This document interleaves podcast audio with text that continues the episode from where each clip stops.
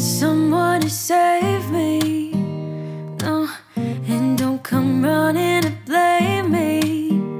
Mm, From miles away, I can tell there's something's. Здравейте! Вие сте с подкаст Честна дума, епизод 119. Twitter умря. Дойде краят и на тази платформа. Земята се клати, от небето вали огън и жупел. Хората с странни прически плачат и си скубят косите. Холивудски полузнаменитости обясняват, че никога вече няма да твитват. Водещи по телевизиите коментират края на световния ред такъв, какъвто го познаваме. Истерия е обзела някой от потребителите в социалната мрежа и за всичко това е виновен един милиардер и неговите капризи. Как и защо се стигна до тук? За това ще говорим след малко в подкаста.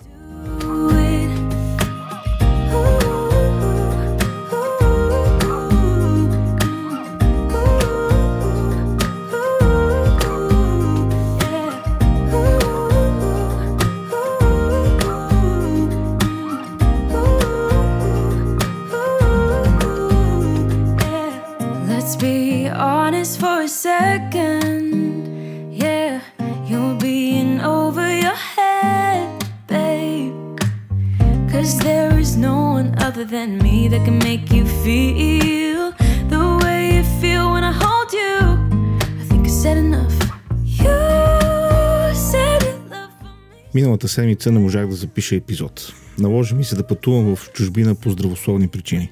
И беше просто невъзможно да направя подкаста. Е, всичко е добре, когато завършва добре. И сега съм тук. Twitter умря. Това се опитват да ни убедят редица коментатори от лявата част на политическия и идеен спектър. Какво се случи? Илон Мъск даде оферта и купи социалната платформа. И планините започнаха да се топят. Изведнъж краят на света се доближи до самите нас. Толкова близо, както никога преди. Защото един милиардер ще контролира 17-та по големина социална мрежа в света. Да, 17-та. Няма грешка. Окей, 6 в тази класация са от Китай. Да ги махнем. 11-та по големина мрежа в света се контролира от един милиардер. Това трябва да ни тревожи, притеснява. Това трябва да ни измъчва. Странно, нали? Нека ви кажа какво наистина е странно. Как така за никой не е проблем, че милиардерът Джеф Безос е собственик на Вашингтон Пост? Как така за никой не е проблем, че династията Окс Шулцбергер контролира Нью Йорк Таймс от десетилетия насам? Как така за никой не е проблем, че Лориин Пауъл Джобс, съпругата на покойния Стив Джобс, е еднолична собственичка на The Atlantic, едно от най-влиятелните издания в Америка? Какво да кажа за Марк Цукърбърг, който чрез своята компания Мета управлява три от шесте най-популярни социални мрежи – Facebook, Instagram и WhatsApp. Тогава защо е този вой? Какъв е проблемът, че Илон Мъск е новият собственик на Twitter?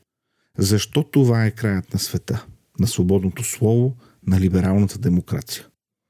Няколко причини.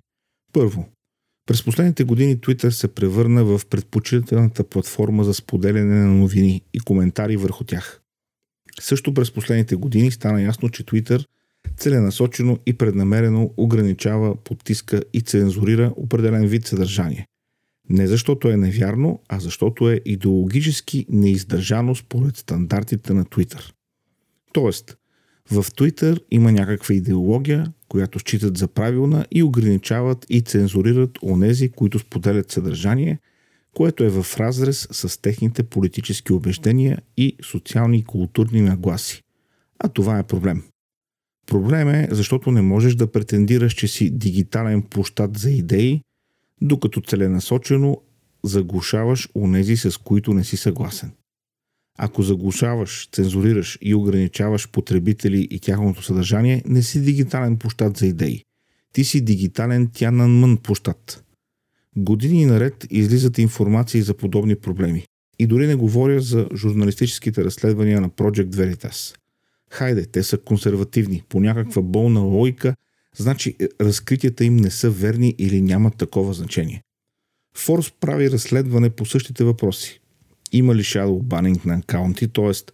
без да бъдат уведомявани да се забавя тяхното съдържание.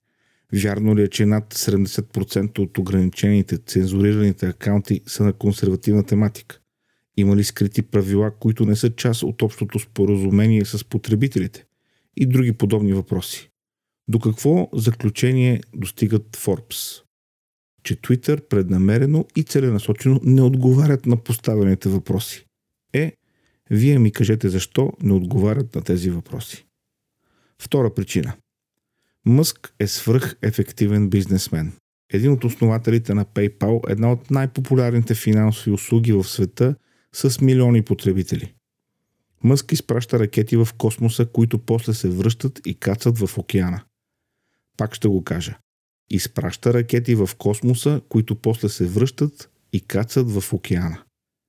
Мъск изпревари американската държава, Русия и Европейската космическа агенция в напредъка си в космоса. Има планове да колонизира Марс.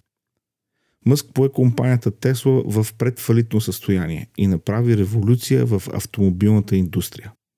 Революция, която никой друг не е успял да направи.